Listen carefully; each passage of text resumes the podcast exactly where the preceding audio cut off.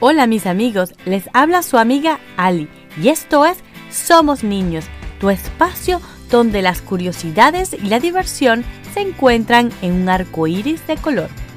El episodio de hoy está delicioso. Escúchenlo y luego en una hoja de papel dibuja tu helado favorito y compártanlo conmigo. ¿Cómo? Bueno, me lo puedes enviar a mi email o a mi Instagram que puedes encontrar en mi descripción.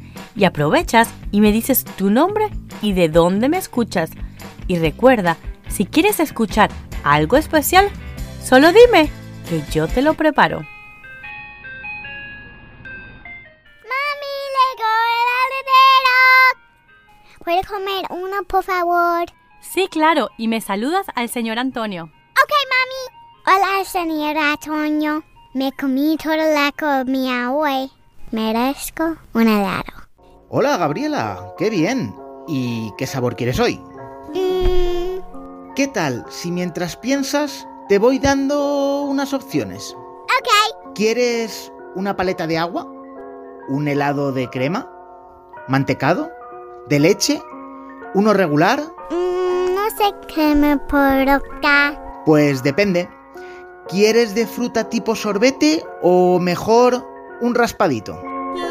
¿Cuál fue el primer helado que existió? Ok, ok, ok.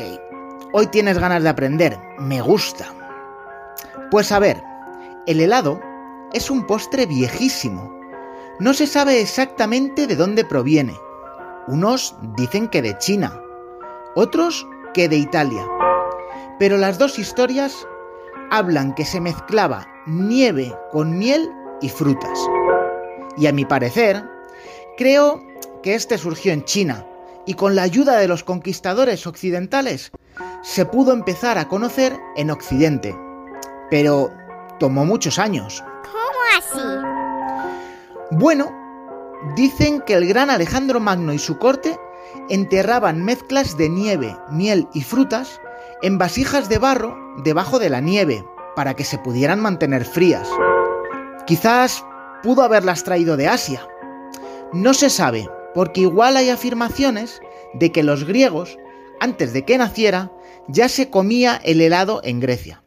Los griegos son muy amantes de los helados, ¿sabías? ¿Pero quién no? Sí, su helado es un poco diferente. Es un poco más masticable. Le dicen pagoto kaimaki. Pero esto sería más bien el helado moderno. Wow, ¿quién es ese? Teleporarlo. No, eso no lo tengo. ¿Pero sabes ya cuál vas a querer? Quiero saber más. Ok, ok, ok, ok. Cuentan que el emperador Nerón, uno de los más temidos en la antigua Roma, mandaba traer nieve de los Alpes para que se pudiesen preparar estos helados. Luego, el gran mercader Marco Polo trajo la pasta desde China. Llevó por toda Europa una receta de helado de agua muy parecida a las paletas que conocemos hoy en día. Pero el helado como lo conocemos hoy es una mezcla más homogénea creada por un italiano en 1660. Procopio se llamaba. Montó un negocio para vender café y helados en París y se hizo muy popular. Por mucho tiempo, los italianos mantuvieron la receta del helado como algo sagrado. Wow. El helado se comenzó a comercializar con mucho auge en Estados Unidos cuando el lechero Jacob Fussell abrió la primera fábrica de helados en Baltimore.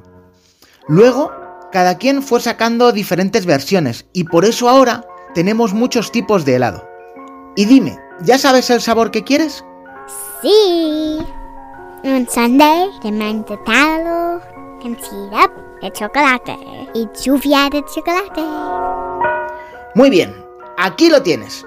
Hasta mañana, Gabriela.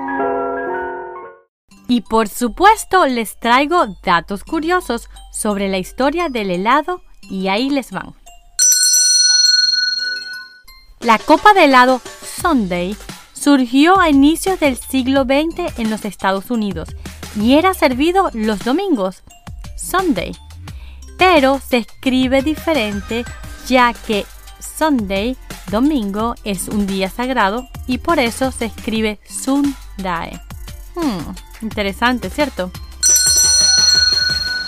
Estados Unidos, por ser el mayor consumidor de helado a nivel mundial, estableció el Día Nacional del Helado y se celebra el 14 de julio. Así que no vayan a perderse la oportunidad de comerse su buen helado el 14 de julio. Cuando el helado llegó a Brasil, no había cómo conservarlo. No había mucho hielo.